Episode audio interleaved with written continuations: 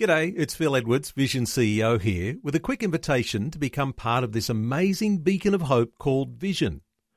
Together we can put our love into action to help people of all kinds build or rebuild their lives on the truth of God. Please consider the part you can play during our upcoming Visionathon appeal, remembering that it's your support that makes Vision possible, including this podcast life, culture, and current events from a biblical perspective. 2020 with Neil Johnson on Vision. In a year when the nation is being divided along voting lines ahead of the voice referendum, there's an inspiring development that's coming from the Christian education sector. And I think you'll catch the significance of this new initiative. The headmaster of Sydney's prestigious Barker College is challenging all Australian private schools to partner with First Nations communities. Phillip Heath is headmaster at Barker College and he's already created bilingual campuses in three locations, including northeast Arnhem Land. He says there should be at least 50 similar schools around the country. Phillip Heath is joining us. Phillip, welcome along to 2020. Thank you. It's a great joy to be here. Thank you for including me in the conversation. I think this is such an important question, and as you, you said in your introductory remarks, uh, never a more important time to consider this. Phillip, is this one of the big gaps that needs to be closed uh, in education and when you're focusing on disadvantaged Indigenous kids? Look, it's uh, it, it really is and has been for many decades. Um, whenever you read the educational outcomes of Australian students, Indigenous children seem to fit in a category of their own, um, and in fact are often reported separately, um, such that uh, they can't be set on the mainstream uh, database um, in the same way that you might for any other child in Australia. And that's because there's a sense in which um, statistically speaking, um, they uh, uh, have a, a, great deal more challenge to experience in getting through the school day compared to non-Indigenous kids. Uh, for example, they're commonly by the by the time they get into year seven, somewhere between two and four years behind in their NAPLAN scores. Um, their attendance rates are lower. Their health and um, well-being rates typically are lower. And it's not simply in remote Australia, it's in metropolitan Australia, this sort of data also reflects. And the long held policy of the nation has been to largely um, allow primary school education to do its best, and then at year seven, bring children into boarding schools or otherwise into a different approach that, it, that, that helps them then to close the gap. And they use that language of bridging the gap in educational outcomes. And my sense is that two things that schools with capacity, particularly with Christian conscience, need to enter this space because it is a matter of justice in in the in the living experience of the land. And then secondly, my my other sense is that boarding doesn't suit everybody.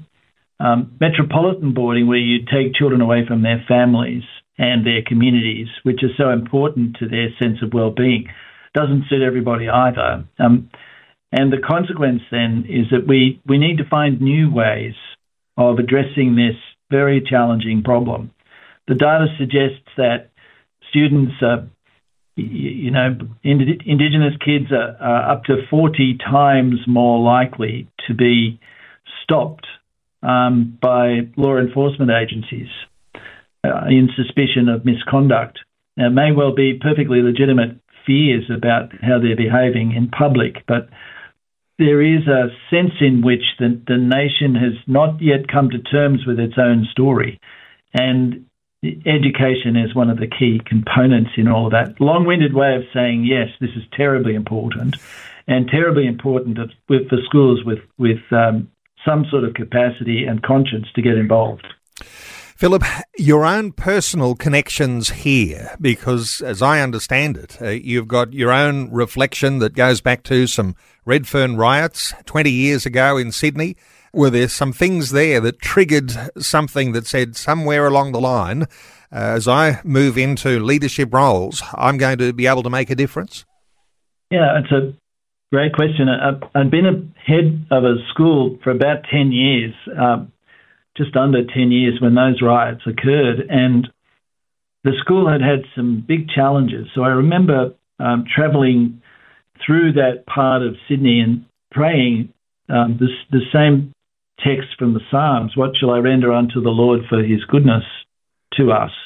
Because the school had come through those big challenges. And I went through Redfern as that prayer um, uh, from the Psalms came to mind. And after nine or ten years of very difficult um, development in the school. The school was going really well. What shall I render unto the Lord for the blessings that we have received? Now, as it happened, going through Redfern, um, there was the sound of sirens and there was the the sense of tension that was still very present. And most people had never been anywhere near the block in Redfern, and I hadn't either, having worked in the city at the school for, for, as I say, nigh on a decade. Had gone through the Sydney Olympics and all of the joy that that brought, but had never been into the heartland of Indigenous politics in metropolitan Sydney, if not Australia, um, and where so many of the touch points of justice and a sense of, of bereavement were being experienced day to day. Now, leaving aside the politics of all of that, do do Christian schools have any role to play? in these big questions? Or do we stay in our lane and stay um, serving our own communities? And I actually think without abandoning the call to serve our own communities, Christians need to get there and to go into places because that's, I think, what an authentic Christian life starts to look like. I know some listeners will resonate. Uh, what shall I render unto the Lord for all his benefits to me? And that was the title of the very first sermon that was preached at the very first church service here in Australia by the very first chaplain, Richard Johnson. And interesting to translate that scripture into an understanding of what you might do when you find yourself as a recipient of some of those benefits and then how you might partner with those who are disadvantaged. How hard is it, Phillip, to partner with an Aboriginal or Torres Strait Islander community school? Um, it, it's it's very hard because you, you must leave at the door, um, like all genuine reconciliation, any presumptions that you might make about um, the cultural experience that that the people with whom you're working might bring to a situation. Um, we often think that we're going in to help, and there's a sense in which that's true. We're well motivated, but by entering into the story of another, you need to enter into it fully and respectfully, um, noting the capacity that they uh, those people bring. You're not there to actually rescue them. You're actually there to work with them to create a new possibility. Um, and it, can cut both ways. And in my experience, um, there's a, a, almost a presumption that a school like the one I have the privilege to care for at the moment um, has great uh, access to resources, and therefore um, money will fix everything. Um, that's not the case. Um, we all know that's not the case. It can only move as fast as relationships, and relationships themselves rest on trust. Um, I love the picture of the incarnation that the Word became flesh and dwelt among us, full of grace and truth. We have seen it, we have heard it, we have touched it and tasted it. Um, to actually enter the story of another is an incarnational challenge on Christian people. So when you move in to work with an Indigenous community, you must respect the long story, the pain that they feel for whatever reason that they've experienced in the in the narrative of the Australian uh, story. Um, you must um, recognise the great aptitudes and strengths that they already bring into the educational space, chiefly to do with a, a rich and deep sense of kinship and connection and a beautiful understanding of story and ways of knowing, um, and that you work within that uh, and not supplanting that. Uh, and that takes a lot of humility. It takes um, Indigenous people occasionally to box your ears um, and or to be offended um, or to um, set you set you down and say, don't ever use the word help around me. Don't talk about help. This isn't about help. It's about relationship. It's about partnership, and that must be in its fullest and most authentic sense sharing. And you'd be willing to, you're prepared to sit and listen and be taught yourself. So you've got relationship and partnership, Phillip. Uh, what sort of reaction have you had from your peers, from other school principals, headmasters, and the thought that there might be other schools that might also be involved in this sort of partnership? Uh, what sort of reaction are you hearing? Yeah, I think there's incredible kindness and generosity um, in the hearts of pretty much everyone I've spoken to. Um, some people feel it's, you know, that's not their thing and they're frightened by it. And um, they feel stretched and stressed to enter that kind of thinking. Others say, you know, this is so good. How do we get on board ourselves? Or then the third third one is say, well, we'd love to to work with it. We don't know where to start. Um, or a fourth one, that a lot of Indigenous, excuse me, a lot of Australian people, um, and particularly um, heads of schools, actually don't know any Indigenous communities and don't know where to go. Um, these are very pragmatic questions. I guess the fifth point there is is how much does it cost, um, and are we then risking our day to day life of the school by doing this thing? Um, and as as um, kind of flippant as it might sound, in my experience, um, God just blesses this work amazingly, and incredibly. You say there are at least 50 similar schools around the country, and you've put the call out and you've said those Christian schools, those private schools, ought to be partnering with First Nations communities. Is there a particular point here? Are you the spearhead for this? Who's coordinating the possibilities with, with what could happen here? Oh, well, um, you know, just one person doing one thing in one place and doing the best we can. Um, organisationally, there's some good work that's starting to go on, partnering with the Commonwealth Government, um, and um, where there's a kind of uh, brokering organisation, if you will, called Yada Muru, um, which Peter Berkeley and Sean Gordon are helping to work to build connections. Um, whether I'm the spearhead of that, I, I, I, really wouldn't presume to say, other than, you know, whatever the call is, get on with it and do the best you can. I've been blessed in the communities in which I've been involved, St Andrew's Cathedral School and Barker College, notably, who've been um, gracious enough to say, yeah, look, we'll give this a try. Um, it does um, scare people. Sometimes people who are, uh, you know, who whose experience of uh, First Nation Australia is, is not benign, uh, or who are frightened by what it might mean to talk about reconciliation and all that that involves.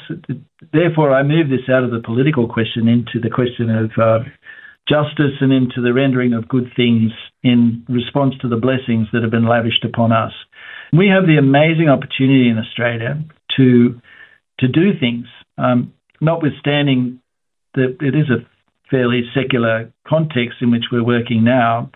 Um, uh, my sense is that the, the community at, at, large is looking for leadership in this space and welcomes it, um, and does, doesn't want us to simply stand back and say well, all these problems should be solved by government.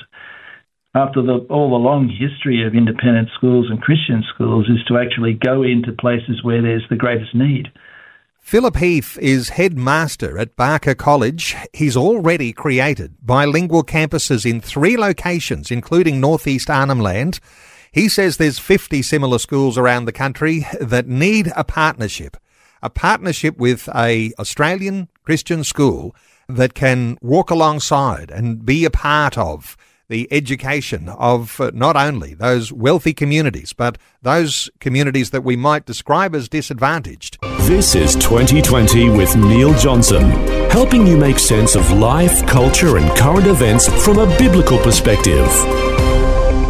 It's good to have you with us on this Friday edition of 2020. If you are just joining us, it's a conversation today about Christian schools and partnering with schools in Indigenous communities. We're back talking about what might be just the most amazing initiative, an initiative to come out of this period of time from when the referendum was called by the Prime Minister to a time when we might all vote on a First Nations voice to the Parliament. Uh, because in this time, some amazing initiatives are happening. Something is coming to fruition which you might be astounded at. And our special guest, Phillip Heath, is headmaster at Barker College. And they've established relationships with First Nations communities, already bilingual campuses in three locations, including northeast Arnhem Land. And Phillip Heath says there are at least 50 similar schools around the country, and he's put the call out to Christian schools to partner with, to relate with Indigenous communities. There's a two way street, isn't there? Because we might think of the wealthy Christian school partnering with the disadvantaged community. You mentioned just a short while ago that there's something that comes back to your more wealthy Christian school community that's coming from this partnership. How do you describe that? Yeah, yeah. Thank you. Uh, I think that the what returns with all blessings. This is a beautiful way that God works. Uh, is a deeper understanding of the of the story of it is, of what it is to live on this land.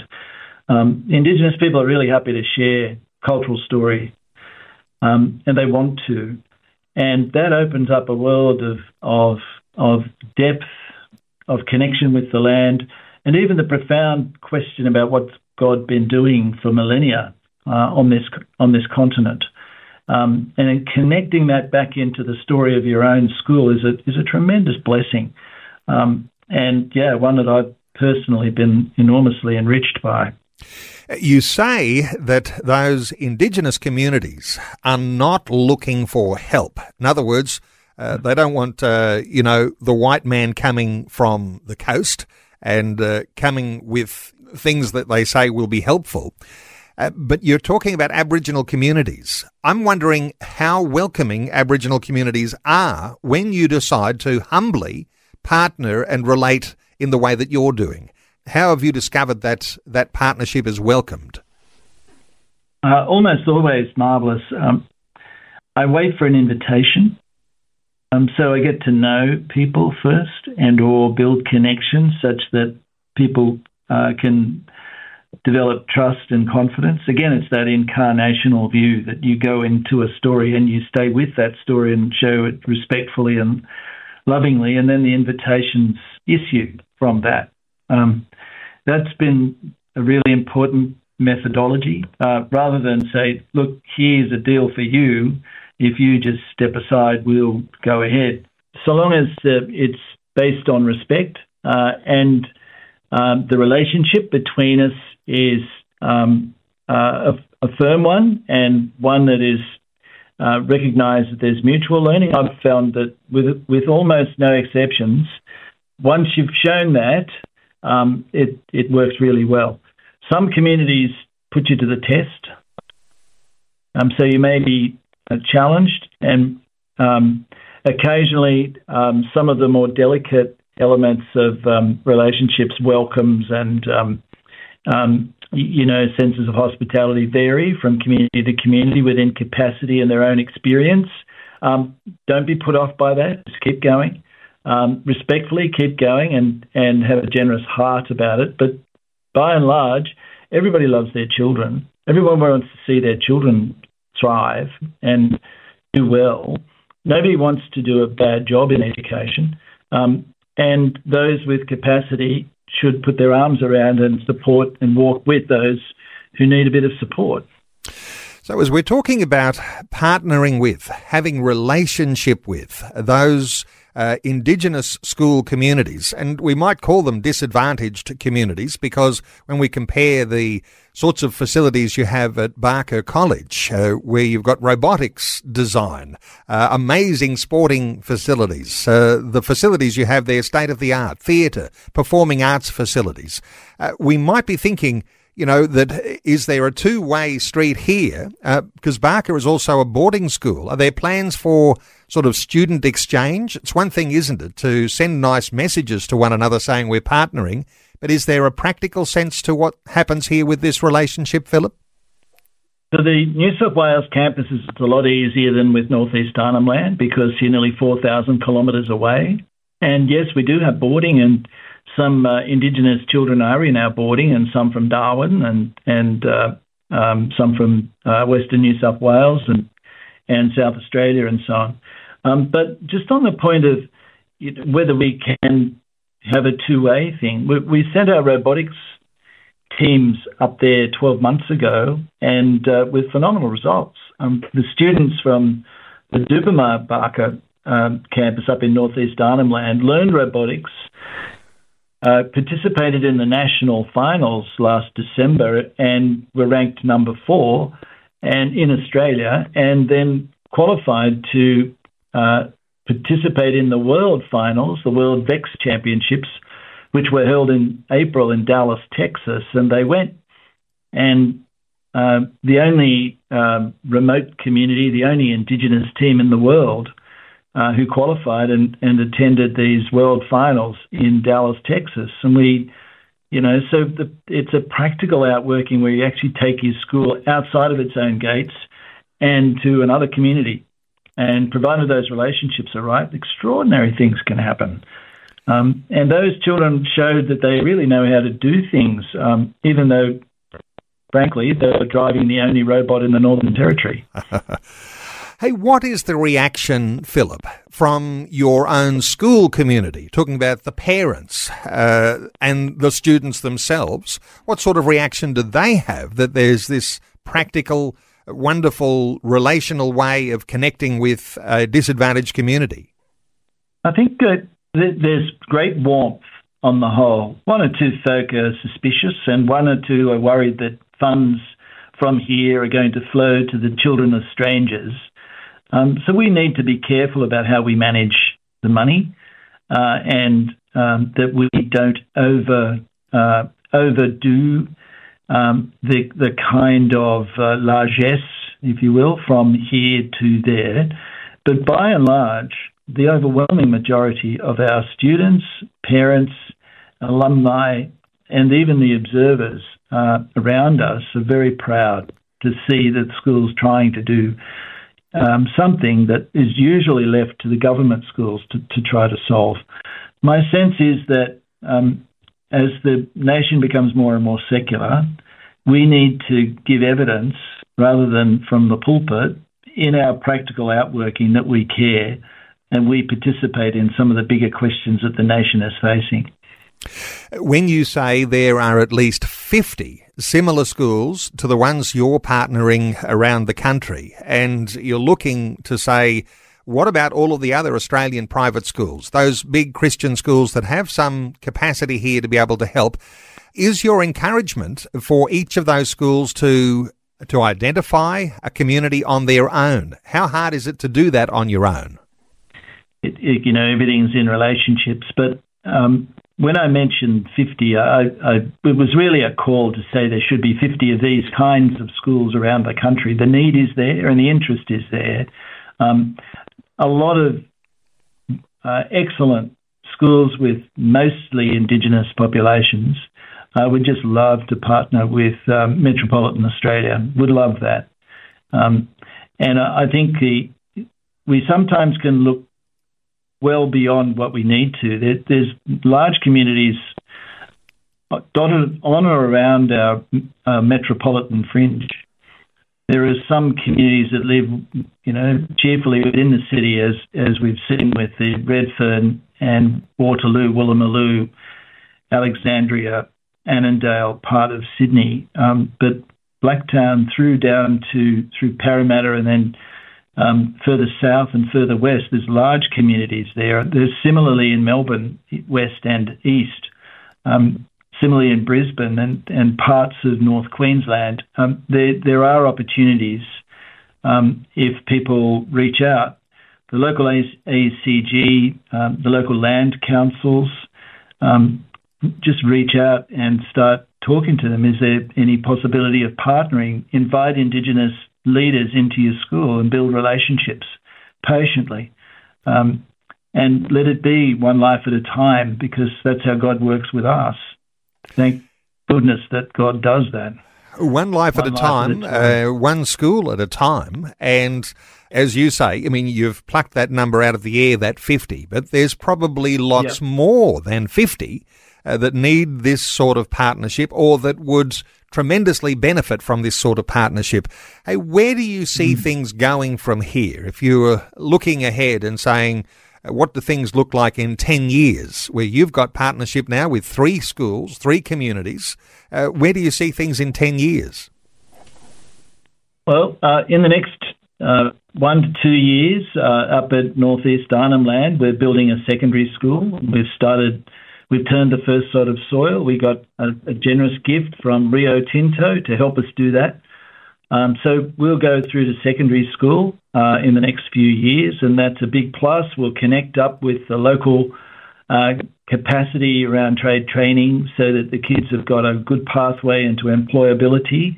Um, we'll develop teachers and a teacher education network with First Nation uh, people up there. Um, there's a pretty clear vision uh, there. Um, we are approached occasionally by other communities who say, "Well, what about you know? Are you are you willing to look at that?" So I think the next call that I sense is is to be capacity building um, around us and with other schools. Um, so we're doing a little bit of work uh, in that space. And in the same vein, we've just started to think a little bit about what kind of contribution can a place like this make in the refugee space as well. Um, and it's all driven by that, that powerful imperative that you rightly reminded us was Richard Johnson's first ever sermon. What shall we render unto the Lord? Because incredible blessings have been, been visited upon schools like this one for 133 years of its history. Um, and some remarkable things have happened in the lives of its graduates. And we, but we, there's more to do in the nation, and we shouldn't just sit back and let government have to do it all.